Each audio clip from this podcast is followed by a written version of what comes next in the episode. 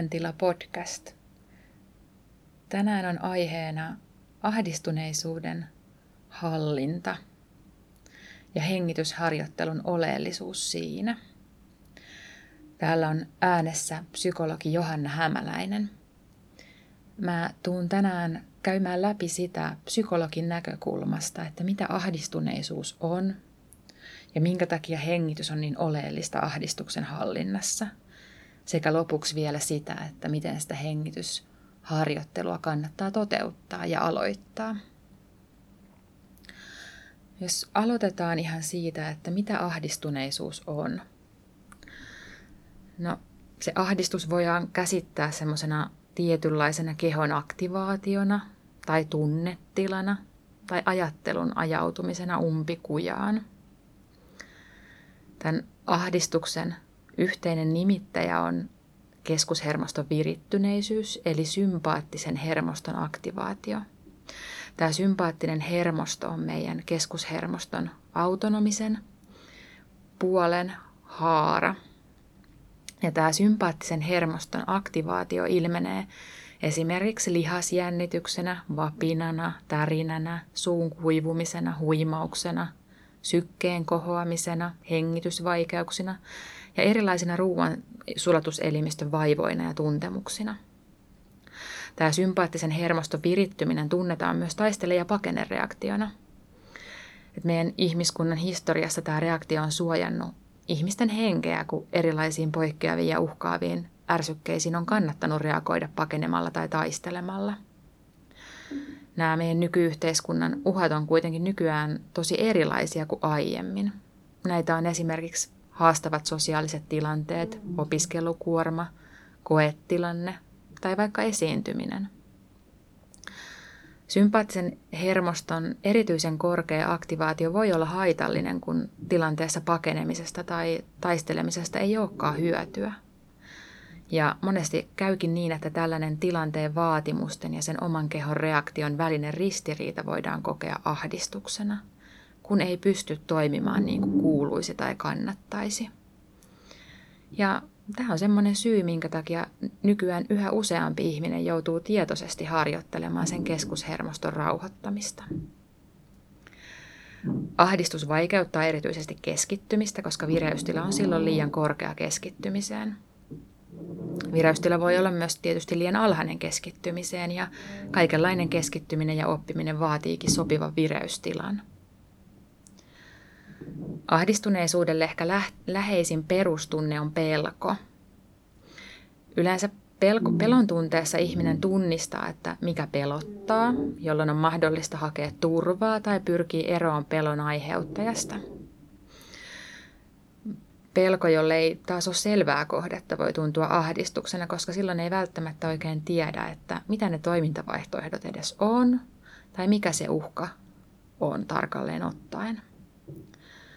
Ja se kokemus ajattelun ajautumisesta umpikujaan syntyy usein tilanteessa, jossa toimintavaihtoehdot on hyödyltä ja haitoiltaan melko samankaltaiset ja valintatilanne on vaikea. Meillä on nykyään paljon tietoa eri asioista ja valintatilanteet voi olla hyvinkin monimutkaisia. Esimerkiksi saattaa pohtia, että jos kaveri on ollut vihanen, että milloin kannattaa lähestyä häntä ja vaikka pyrkiä keskustelemaan uudelleen vai kannattaako vielä antaa olla rauhassa ja vähän pureskella sitä ristiriitaa. Voi olla hyvin vaikea päättää, mikä on semmoinen sopiva toimintatapa. Ja kun ajattelun kautta ei löydetä ratkaisua siihen, että kumpi vaihtoehto on parempi, se voi tuntua ahdistuksena eli epävarmuutena siitä, miten tulisi toimia. Näiden aiempien kuvailujen lisäksi ahdistuneisuus voi peittää alleen semmoisia primäärejä käsittelemättömiä tunteita, niin kuin surua, pelkoa tai vihaa. Ahdistuneisuus voi olla myös oire käsittelemättömästä traumaattisesta kokemuksesta tai menetyksestä, niin kuin esimerkiksi läheisen yllättävästä kuolemasta tai siitä, että jos on itse vaikka joutunut väkivallan uhriksi. Ahdistuneisuus voi olla myös seurausta ihan vaan liiallisesta kiireestä ja rentoutumistaitojen puutteesta. Eli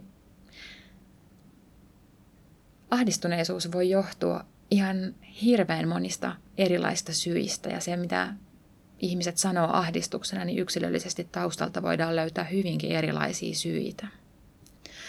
Mutta palaan vielä siihen, että mitä mä sanoin, että kaikille näille yhteistä on se keskushermoston virittyneisyys, eli sympaattisen hermoston aktivaatio. Ja siitä päästäänkin siihen, että minkä takia hengitys on olennaista ahdistuksen hallinnassa. Aiemmin mä kuvasin sitä sympaattisen hermoston vireystilaa. Sen autonomisen eli itsenäisen hermoston toinen haara on parasympaattinen hermosto, ja sen aktivaatiota tarvitaan rentoutumiseen ja ahdistuneisuuden lievittymiseen. Se parasympaattisen hermoston tila havaitaan sillä, että lihakset on rennot, on rauhallinen olo, vaivatonta hengittää, syke on rauhallinen ja on helppoa olla paikallaan. Muita kehollisia merkkejä tästä parasympaattisen eli rentoutumisreaktion tilasta on pupillien pieneneminen, ruoansulatuselimistön joustava ja hyvä toiminta ja syljen erityksen lisääntyminen. Ja parasympaattisen hermoston aktivaatiota voi lisätä helpoiten hengitystä säätelemällä. Esimerkiksi ihmisen on melko mahdotonta päättää suoraan vaan, että nyt mä hidastan mun sykettä. Ja tietysti tämä sykkeen rauhoittaminenkin kuitenkin onnistuu ajan kanssa hengitystä tasaamalla – Toinen mahdollinen väylä tämän parasympaattisen hermoston aktivoimiseen on myös progressiivinen rentoutusharjoittelu, jossa jännitetään vuoroin eri lihasryhmiä ja rentoutetaan ne sen jälkeen. Ihan tämän progressiivisen rentoutuksen nimellä löytyy videoita muun muassa YouTubesta.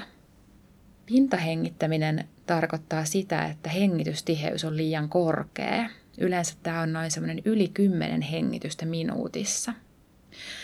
Silloin tapahtuu niin, että aivot saa liikaa happea ja kehoon jää liikaa hiilidioksidia. Ja ajan kuluessa oireita on ahdistuneisuuden tunne, päänsärky, huimaus, puutuminen, kihelmöinti ja rintakivut.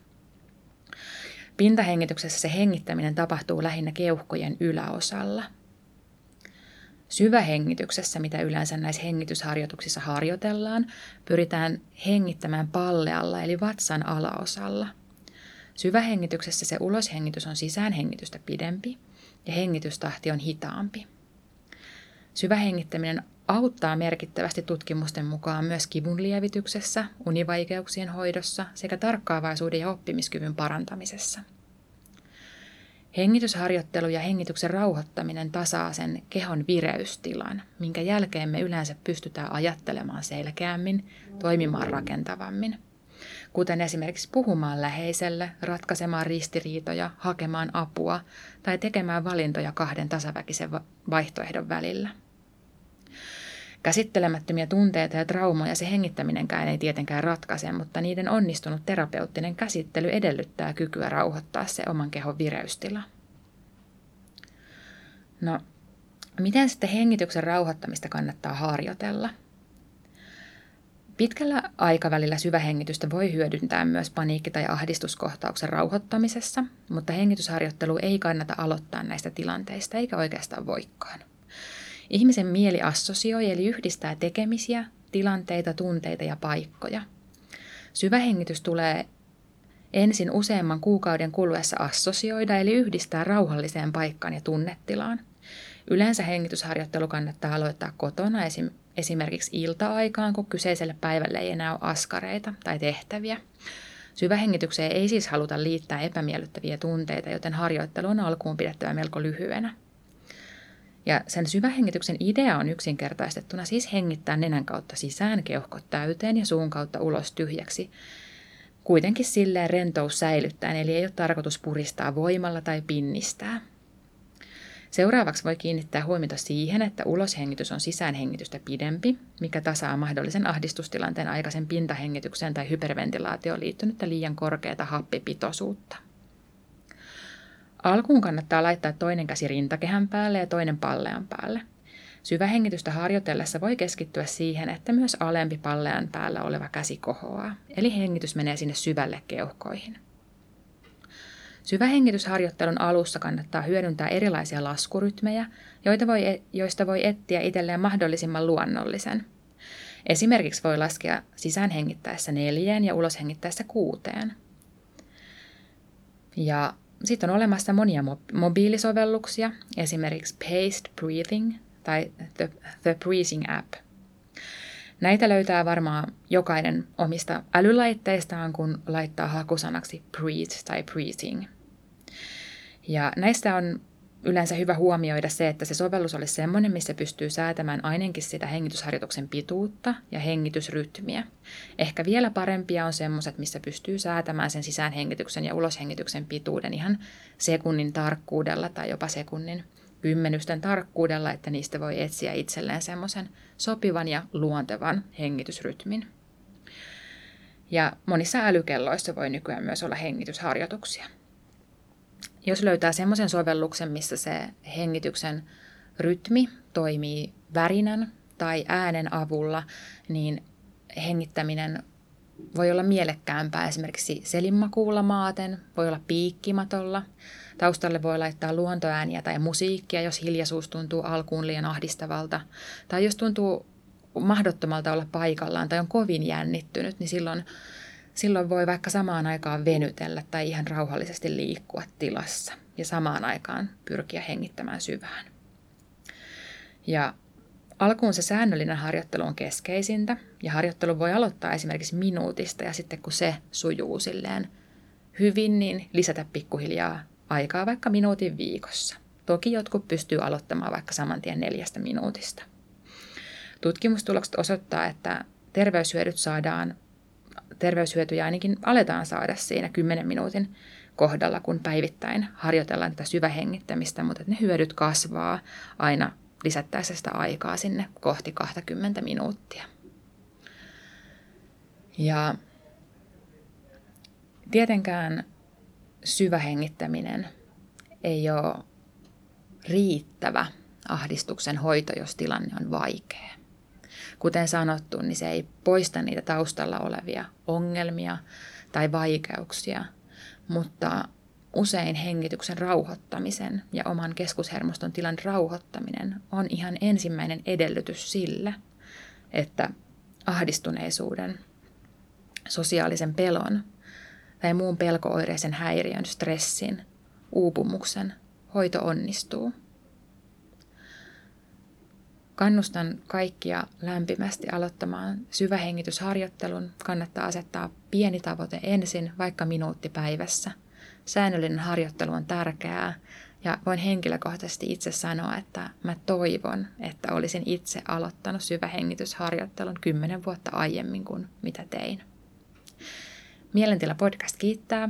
Pysykää kuulolla.